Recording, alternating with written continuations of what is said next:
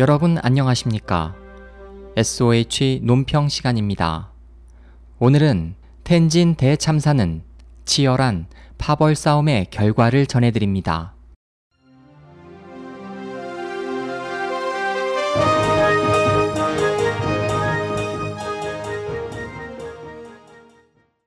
중나나이의 한 소식통에 따르면 지난 12일에 발생한 중국 텐진항 물류창고 폭발 사건 후 시진핑 주석은 사흘 후인 15일 장점인 전 주석과 그의 두 아들의 행동을 제안했고 정칭홍도 가택 연금했다. 이번 초대형 폭발 사고는 시진핑 주석을 상대로 한 장점인의 도발일 가능성이 매우 크기 때문이다. 해외 중국어 매체에 따르면 이번 텐진항 물류창고 폭발은 폭발물을 실은 트럭이 주범이다. 당직 근무요원에 따르면 트럭 한 대가 창고 가까운 곳에 멈췄고 10여 분 후 트럭이 폭발했으며 잇따라 창고에 폭발이 발생했다. 고위 소식통에 따르면 베이다이허 회의가 끝나고 고위 공직자들이 돌아갈 때 텐진과 화북성 사이 진지로 기차 궤도를 폭발할 계획이었으나 일정이 갑자기 변경돼 준비한 폭발물의 뒤처리를 위해 대량의 화학 공업 제품이 가득한 텐진항 물류 창고에서 증거를 인멸하려 했다.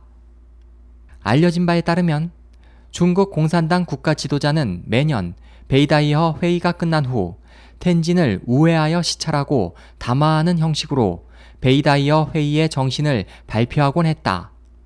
현재 인터넷에는 이번 폭발이 장점인 일파가 시진핑을 암살하기 위해 주도한 사건이라는 내용이 떠다니고 있는 가운데 지난 13일 해외 모리화, 즉 제스민 사이트에서 류강은 텐진 대폭발은 시진핑에 대한 테러 공격이라고 주장했다.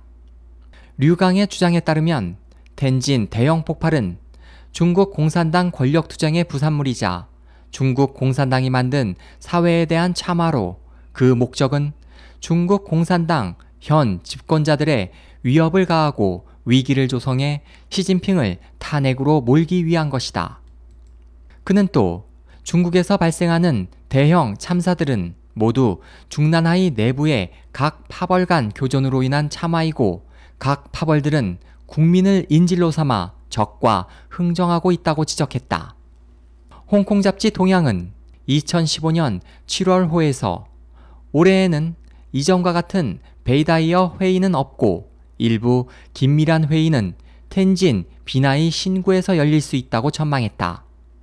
잡지에 따르면 시 주석은 이번 회의를 베이다이어 대신 텐진 비나이 신구에서 개최하려 했기 때문에 그를 노리는 세력이 텐진 비나이 신구에서 회의가 진행될 만한 시각에 맞춰 테러를 준비했다는 것이다. 알려진 바에 따르면 텐진 폭발 전에도 테러 분자의 테러 습격 위협을 받았던 시진핑은 방어력을 배치했고 각급 안전 감독 부서에 방비를 지시했다. 당시 텐진시 허수산 부시장이 직접 각종 테러 습격 방비를 단속했다. 중화권 저명 칼럼니스트인 천퍼쿵은 미국의 소리와의 인터뷰에서 각 언론들은 텐진 폭발의 원인이 고위험 화학 물질이 가득한 물류 창고에서 화재가 발생했기 때문이라고 입을 모으고 있지만 정확한 진위는 감춰지고 있다고 말했다. 만약 경기 침체와 주가 폭락, 사회 불안 등 각종 난제가 산적한 원인이 중난 하이의 파벌 간 싸움과 연관됐다면 이 정치적 배후 원인이 해결되지 않고서는 이번 텐진 대참사보다 훨씬 더 끔찍한 인명 참사가 계속 발생할 가능성이 매우 크다.